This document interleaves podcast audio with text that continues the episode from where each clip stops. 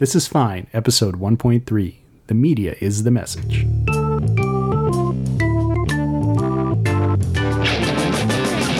Hi, Finders. Today we're going to be talking about the media and the way that it frames our political discourse. We're going to jump in with a discussion of the Shorenstein Center's analysis of the election. But we don't want to focus on the election exclusively. We really want to talk about the ways that the media shapes our discourse moving forward as well. The article that we're sort of starting off with today, it's uh, going to be a little bit different than our last two shows. We're not going to go super in depth into any one specific piece, but the focal point that we're going to begin from is this new study, or actually a series of studies, two studies in fact, from the Shorenstein Center at Harvard. Uh, the Shorenstein Center is a uh, an organization that focuses on uh, the media and politics specifically. And they have a new study that that came out in Dece- on December seventh, and the title is provocative. It is news coverage of the 2016 general election: how the press failed the voters. I think one of the basic takeaways from the Shorenstein pieces, and, and there's one on the general election, and there are also, uh, and we'll post the links to this, three other pieces covering the primary season and the convention season as well. And sort of the top line takeaways from this are that horse race coverage dominates other types of coverage. Uh, policy issues are not covered frequently at all. And in this campaign in particular, there was a tremendous amount of negative coverage for both candidates and for Hillary Clinton specifically at sort of all points. Trump had negative can- coverage in the general election, but during the primary season, he received a lot of favorable coverage.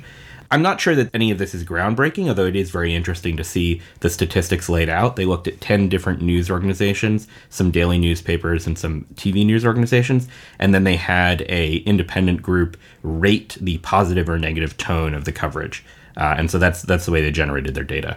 The studies are very long, and I don't think that there's a lot to be gained from like reading them, you know, line by line. But as Jeremy was saying, the important takeaway from this is that First of all, the coverage overwhelmingly was negative, and it was negative about everyone and everything in relatively equal proportions, which is quite remarkable. As the study itself notes, I just want to read this one little paragraph from it. What it says is it's a version of politics that rewards a particular brand of politics. When everything and everybody is portrayed as deeply flawed, there's no sense making distinctions on that score, which works to the advantage of those who are more deeply flawed. So you can imagine who that benefited in the general election. And it's actually interesting. The only election they can find which was similarly dominated by negative coverage of both sides was 2000. Uh, of course, the Bush Gore election, where you also had this popular idea uh, among, I think, both the left and the dissatisfied center, that there was no distinction between two candidates who very clearly, obviously, had great distinctions in terms of their capabilities. Sorry, any Bush partisans out there. In this piece in particular, this sort of groundswell of negative coverage played very well into Trump's hands. I think there's another point, though, which Shorenstein doesn't talk about, um, that you and I were talking about just before starting recording, which is that the equivalence in tone also masks a deep disequivalence in content. So you have similar negative perceptions of Clinton's emails, a non scandal. Again, the Bush administration deleted 22 million emails actually relating to public business. Whereas you have Trump um, having things like tax evasion or being a sexual assaulter or defrauding tens of thousands of Americans or, you know, pick one. Uh, that were treated actually got less coverage than the email scandal in particular it's really remarkable because if you go back to the, I think this was the the cover, the New York Times coverage, the front page when the Comey letter drops, and you know now we know that there was absolutely nothing there. It was just totally empty, you know, of any actual meaningful content. And now apparently, actually, Huma Abedin is saying that they didn't even serve the warrant properly. So, yeah, I mean that that whole thing is remarkable when you think about the fact that um, they had this computer for about 24 days before Comey actually sent it out, and it's first of all, Comey breaks department policy, and then I know we're promising not to relitigate the election yet again, but it's it's still so incredibly sore for me how how uh, insane the last two weeks of the campaign played out. And and when this happens, the New York Times publishes this amazing spread uh, whatever, whatever date this was the 28th or 29th of october where you know there are three different stories about clinton emails on the front page. And i believe that the settlement the trump university settlement happened within the next several days. And that settlement was on a20 So whatever you want to say about Clinton as a as a, as a candidate, it doesn't it, like these things are clearly not equivalent. And I'm going to steal a line. I want to steal a line from like to, to my everlasting shame from PJ O'Rourke, who called Clinton, uh, you know, she's wrong, but she was wrong within the normal parameters. I mean, whatever you want to think about this this email thing, like it was even if it's malfeasance, it's malfeasance within like the standard parameters of what we expect from politicians. Like defrauding millions of people or thousands of people out of millions of dollars is definitely not within the standard parameters. And yet the coverage of them was just completely skewed in inappropriate directions. Right. And I, I want to be clear here as a Clinton partisan, there's no means to say that had the Comey thing not happened that she would have won. Counterfactuals are always easy. She ran a deeply flawed campaign and was a deeply flawed candidate uh, as much as I supported her and, and still do. But I, but I think that this points to, and what we want to go to here, is a deeper problem about the way that media coverage really is very focused on trivial issues and, and seems sort of unable to get beyond a particular surface excitement level of coverage. And that's not totally true. There were some organizations, Shorenstein actually points and says, hey, the LA Times, only 7% of their Clinton coverage focused on the scandals, you know, whereas Fox is four times as much. A full third of, of Fox stories basically are about scandals with Clinton. But it's even in the the ways that um, they're unable to parse the sort of depth of, of, these. And and I think one of the things that's very challenging for me to understand is I get why CNN does it. You know, CNN has a clear profit motive. Okay, they put Trump on because they made a billion dollars. Like that's on Jeff Zucker's soul. Like fuck him. But what I don't get is why the Times does it. And and I think this is a really challenging question because you know, Jerry, you were pointing out right before the show the people on the Times almost certainly their ideological preferences are more aligned with Clinton's than with Trump. I, I, would say they're probably indistinguishable from Clinton. Like that's my sincere belief. And I and I and I really don't think that the Times beat reporters are going out there thinking like, how many dollars can I make? It's it's just not CNN. There's a clearly different incentive. So what what is going on there? Yeah, it's hard to say. I think that there are different competing incentives. One of them is just that a story is better than no story. And especially if you can write a story about a prominent figure, like that's just kind of a thing that writes itself, right? I mean, you can milk this for a long time, and uh, you know whether you should or not is sort of you know that's an ethical question, but the day to day incentives definitely bend in the direction of like we want to do this. I think that's one factor. I think the second factor is definitely a cultural factor in that um, there's just this idea that has permeated the media and it has been it really not has just permeated the media but it's been part of media consciousness for a long time of like trying to balance things that are sort of maybe inherently like not balanceable right? Like you put on the one side of the ledger you put you know this kind of malfeasance on the other side of the ledger you put a different thing and like it all kind of evens out. And this is a i think an ideological commitment on the part of you know people who work at the new york times that is I, I i'm sure they don't even like consciously process this but it's definitely part of this idea that well you know not even that there are no real disagreements but that the disagreements are kind of all of the same magnitude and they're all of the same character. And it's really just you know if you report this thing you got to report this other thing. Right. And we were talking about this to some extent in the previous episode. There's this idea that political arguments are not values based arguments but are arguments over access to knowledge. And so if people believe a certain thing then they are automatically accrued some sort of significance because a lot of people believe it. And, you know, the, the clear example here is climate change, though I think there's been a great deal of political pushback from correctly from the left saying, hey, you can't treat this as equal time, although it still gets done that way. And I think that when you have a, a political campaign, it may just sort of defeat the normal mechanisms. I mean, people talk about fact checking, um, and people talk about, you know, ways in which uh, they can try and put some girders around this sort of idea about equivalence. But again, instead of people talking about, hey, you know, there are actually different values that animate this political conflict. It's just, oh, well, let's present uh, sort of the supporters and we'll allow readers to make their own decisions. The worrisome point, for what it's worth, is that in this campaign season that started to change, in part because one of the candidates was so deeply allergic to fact and motivated uh, factlessness as a political strategy, and I'm not sure it mattered. So th- there's a second order thing here, which is that going forward, maybe the media will get a little better on fact checking or sort of contextualizing things. They did a not great job in the campaign, although maybe they were evolving towards it. But on the other hand, if you have political audiences that that don't care roughly about uh, the fact context or the contextualization, you know, maybe that self correction is too little, too late. And I think you can see a lot of this problem in uh, the new public editor of the New York Times, Liz Spayd, who's just kind of been Awful. I- I- she's been awful. And, She's really, really and, terrible. And it's and it's just like when you read what she's writing, it just seems like there is no you know people want her to address questions of journalistic ethics, and you know she's she published this kind of response to people who were hectoring uh, the New York Times over, for example, calling Steve Bannon a combative populist.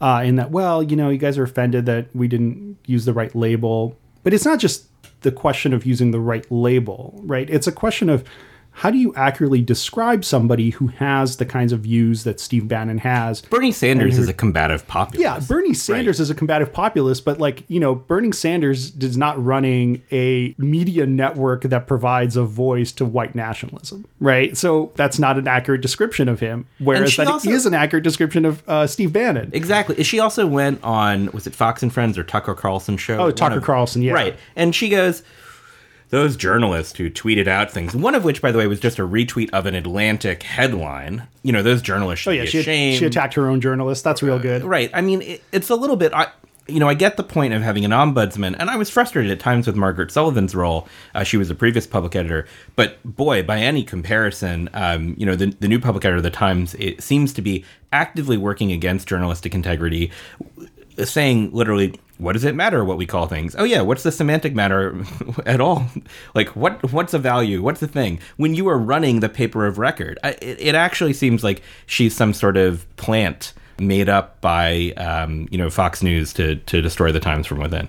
Yeah, I think the the climate change, you know, the climate change debate is kind of a really great example of this because there really isn't any debate, right? This there's there's a widespread scientific consensus backed up by reams of data, and then there's cranks on the other side and people who are paid by oil companies to essentially cast doubt on the science. And even the best people paid by the oil companies, to be clear, are sort of like, oh, anthropogenic forcing is probably happening, but there's more complexity in the model. It's not even like one of those things where they think, you know, the sign of the signal is wrong. It's just there's more vol. Right, right. So to talk about somebody like Myron Ebell, who's now you know being put forth as the possible head of the EPA, as like a climate skeptic, it really does a disservice to the actual facts of the matter. Again, this is this is sort of a, a trend that you see over and over again, where there is not really like there there there are facts on one side and there are and on the other side there's just kind of like a whole bunch of nothing and yet the way that it's presented is that well there's actually like some substantive debate here and there is no substantive debate. It would it's not accurate to call somebody like Myron Ebell or you know Scott Pruitt who's been uh, I guess is he the new I, I can't I, I can't keep track of all these the, dudes I think he's on the transition team looking at EPA, but he's the attorney general, right, from from Oklahoma. Yeah, yeah. So Scott Pruitt like made his uh you know made his living basically not made his living but like made his political name suing the EPA. And so he's very clearly being brought into government to basically just like you know bring his expertise in like destroying the EPA into the EPA. So like you you have to report those things as they factually are. You can't gloss over these factors. It, and and but the way that you read this coverage is it's like, well, you know, there's like there's questions. There's questions about it. I'm like, Right. And there's there's some desire, I think, to fight the argument of the other side. It's like the opposite of a straw man argument, right? It, it's it's the Times wanting to paint each side in the best possible light, and so choosing the arguments which may not be the ones that really animate um, the people who actually support these political causes or are working in these roles. And I, I think that's a real problem because again, for one thing, I think it's deeply actually condescending and insulting. Like like if you oppose we, we talked about gay marriage last time. We talked about abortion. You know, if you oppose some of these things and you have deeply religiously grounded beliefs that are motivating your views and your views about differences in peoples, for example, and and the rights that they should have access to, it it feels completely disingenuous to roughly write out your opinions out of the discourse and say that anyone who describes accurately what you believe you know they're just calling you a bigot. I, and i think that's that's really dangerous. And I, I think this is true on climate change as well. There are people who believe that climate change is not happening for religious reasons. And there's a very large, well funded movement that believes that climate change is happening, but wants to stop any mitigation effects because they think it'll hurt their oil and gas business. And those are totally reasonable things to describe. And yet, that's climate skeptic does does no work there, right? Yeah. I mean, it, it doesn't actually describe the political coalitions that work against, and I'm not calling anyone a bad, no one is a bad person for holding these views. Well, maybe the oil company. Uh. I disagree. All right, fine. we, we can assign some moral value, but but I think it's it's it it doesn't help either to it just doesn't help to obscure the reasons they actually think or, or what they actually think. Uh, I I totally agree with this, and part part of me, I was just thinking about uh, again about this question. You know, like why does this happen? You know, why why is the coverage framed the way it is? And one of the hypotheses, one of the other hypotheses I've been sort of kicking around is that to some degree it's it's like the people at the times want to be seen as non-ideological and you know fair and whatever. And you know when you go to the conservative media and you look at their media commentary what you see is that they just they think the times is full of communists. They don't they don't have any respect for the New York Times as an institution. Uh, there's this great profile of Steve Bannon that was written in t- 2015 in Bloomberg Business Week, and he just straight up says, "We're going to publish this Clinton cash story. We are going to go to the Times." And we're just gonna we're gonna set up so that they have like exclusive access to it, and they're gonna cover Clinton with like 15 different reporters, and that is like literally what happened. It's not an exaggeration. That is actually what took place. And if you didn't know that you were being played beforehand, like here is this guy a year out from the election, just straight up admitting that this is what he's doing. Right. We think the Times at all is not at all an impartial institution. They're liberal, but they believe that they're impartial, and as a result, we can dupe them. And here's how I'm going to dupe them. Says it, and then yet at the Times we're still having this argument like, hey, maybe we should try and be an impartial institution. It's like you're not. The Times is a liberal paper. They have deep biases. They're reporting on the rare places where my beliefs don't intersect with the current left liberal consensus annoys me. And but it, it annoys me more this sort of pretend virtue like it is not a virtue to obscure political disagreement um, because I, and I don't know who they're appealing to. You made the analogy to the failed, unfortunately failed strategy of the Clinton campaign pursuing Republican moderates. Like the Times is talking to a pretend, I don't know, David Brooksian voter who's going to give them some like, Yeah. you know, Bitcoin for being a, a, a good impartial, Dogecoin for being impartial. I, I, I did not have uh, uh, any cryptocurrency in, in my theory. I will say that, but uh, maybe there's this idea that like we can get these people to view us as legitimate journalists, and the truth is that the conservative media will never view the New York Times in a favorable light. It is just not going to happen. Like these people have no respect for you, and now they've played you, and now they will continue to have no respect for you. and they also understand their p- point too. I, I think the Times does itself a, a gross disservice by really wanting to rise above in the ecosystem and wanting to appear noble. And that sort of nobility actually doesn't serve, I think, their readers. And, you know, maybe there's a call for a sort of model of adversarial journalism. But I think that, you know, the Wall Street Journal, which is a very conservative op ed page, but actually is a somewhat neutral news organization, like, I think the Journal cares less about impartiality than the Times, which is funny because the Times is, you know, actually a liberal paper and the Journal isn't. I think the Journal, because of its intersection with conservative media, sees its purpose as like being a business paper, which means that actually sometimes it's in the center. And it, it's not at all confused about trying to, uh, you know, stand astride all of, you know, American media and like look down on it.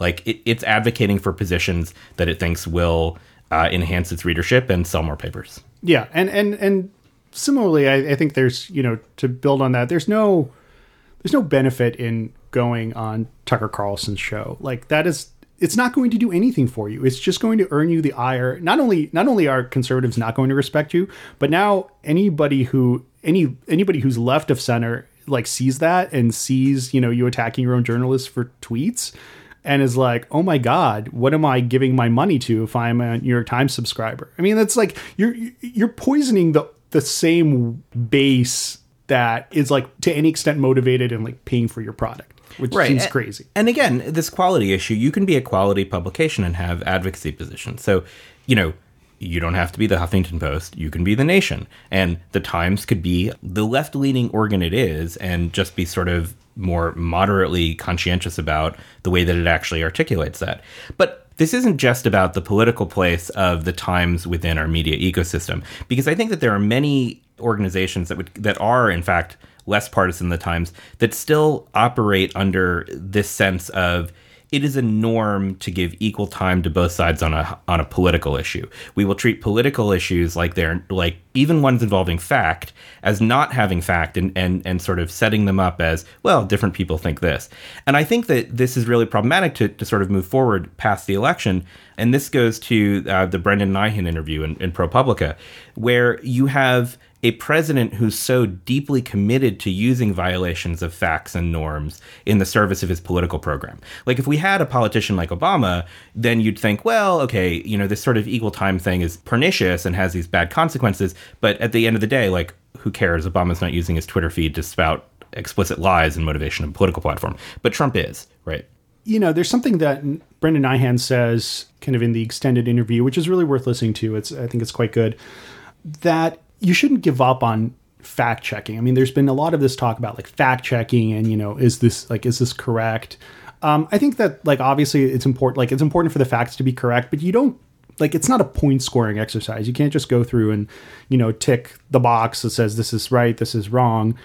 Because what the job of a good journalist should be is to put that into a particular context, right? It's not just a series of claims and then you just adjudicate between the claims. Like the claims exist in a particular context. And I think that, you know, one of the things that Nyhan says in his interview is that like journalists need to be aware of that and they need to situate this debate again in a larger in a larger context. Right. There needs to be a frame, right, for for statements. Because if you just report which I think the New Times public editor is saying we should do basically like Trump said there were 3 million illegal voters who voted, right? This is obviously a, a, horrible idea. But even if you just fact check it and go, you know, we can't find any evidence that there were 3 million voters who voted illegally. Like, I think what Nyhan's saying is that you have to not just do that fact check, but put the fact check in a frame of, you know, hey, Trump is lying and he's lying for this political advantage because he, you know, and here's sort of the broader context to do that. I think what's interesting about that is, although he doesn't say it explicitly,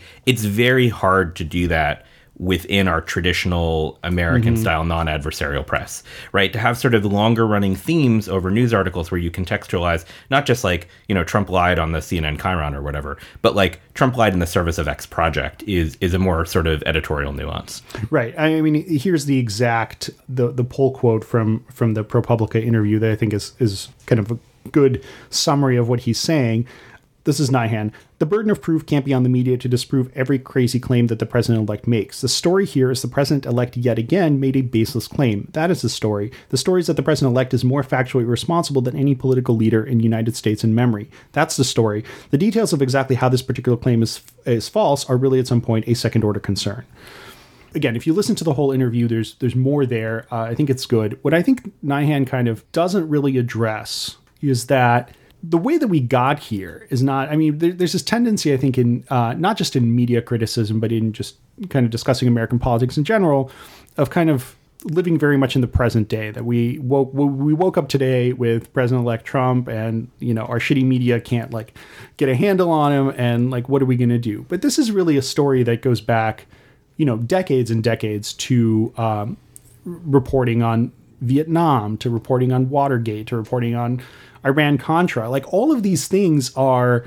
they are endemic to the structure of the media and the incentives that it experiences on itself and also endemic to its ideological commitments. So it's not something that today you know we have this problem although it is exacerbated by you know financial dynamics for example in in the media with the internet we should we'll probably talk about that as well um, but it's a long running story. Right. And I think that's why, I mean, you had brought up uh, Rick Perlstein's piece, and I think Perlstein probably is better than almost any contemporary American historian of of the right um, and the sort of he wrote Nixonland.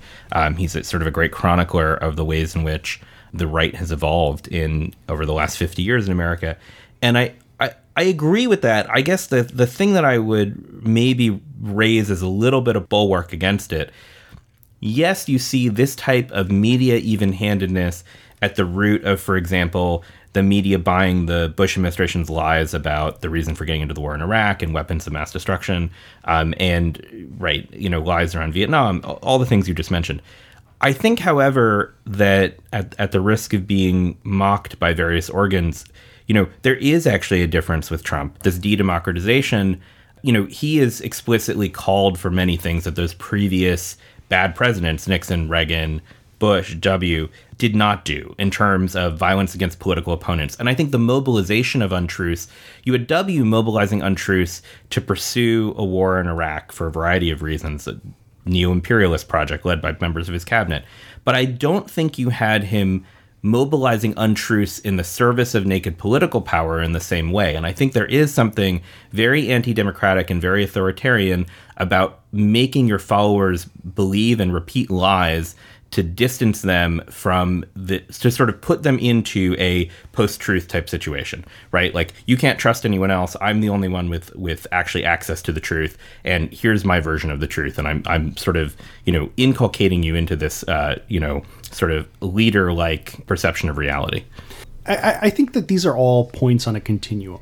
You know if you look at the if you look at media during uh, during the bush years it wasn't quite as naked uh, of an in, you know an invocation of all these sort of racial tensions that that Trump just you know makes into just everyday conversation.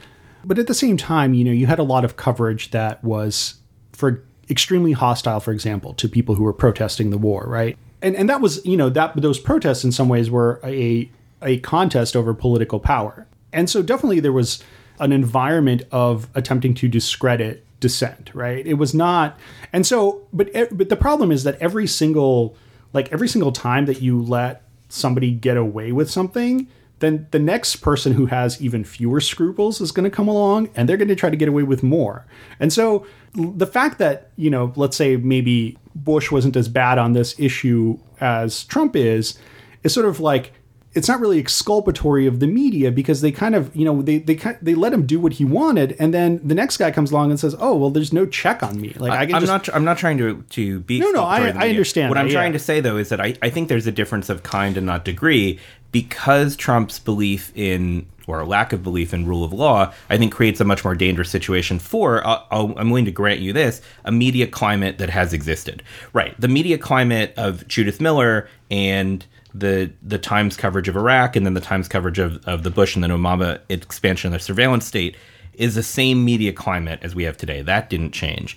But now I think we we do have a functionally more dangerous leader. Reagan could have easily gotten us into nuclear war, sure, but I think Trump is still actually really more dangerous and more dangerous to all sorts of institutions and maybe calls on on our institutions to exceed themselves. And instead of exceeding themselves, and maybe this is your point, they've been on a sort of steady continuum of decline.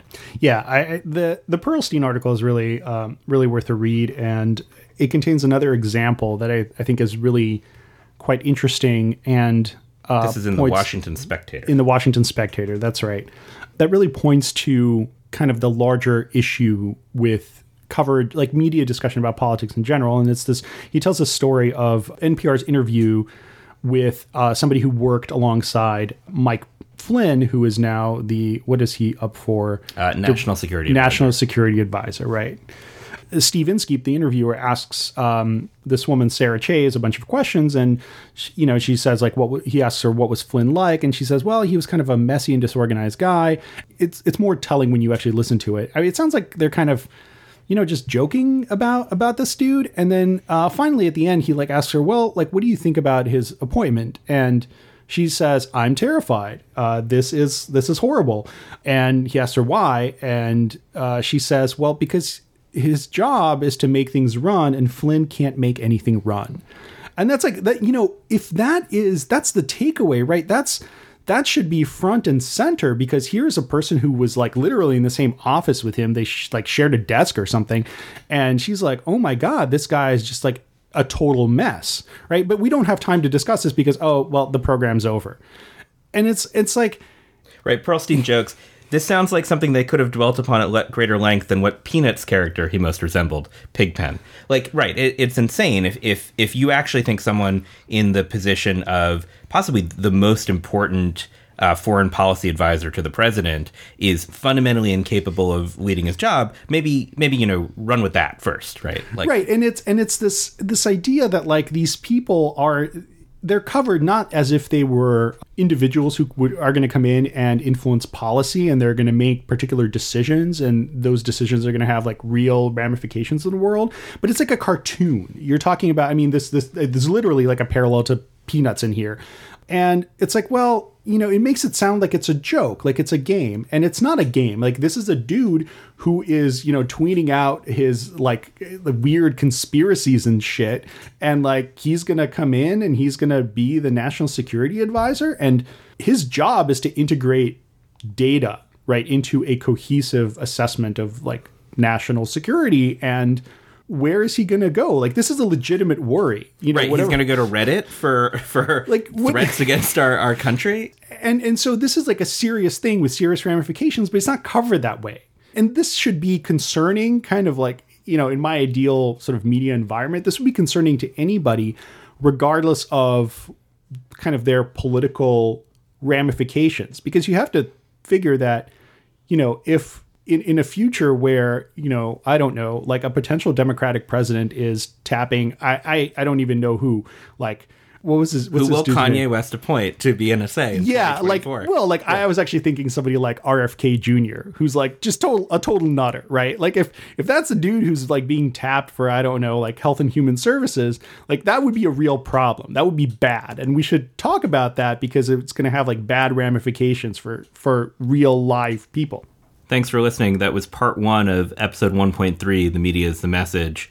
We'll be back in two weeks with the concluding part. And I'd like to thank, as always, our talented sound engineer, Greg Young, uh, Jerry, and um, thanks all for listening. Have a wonderful new year.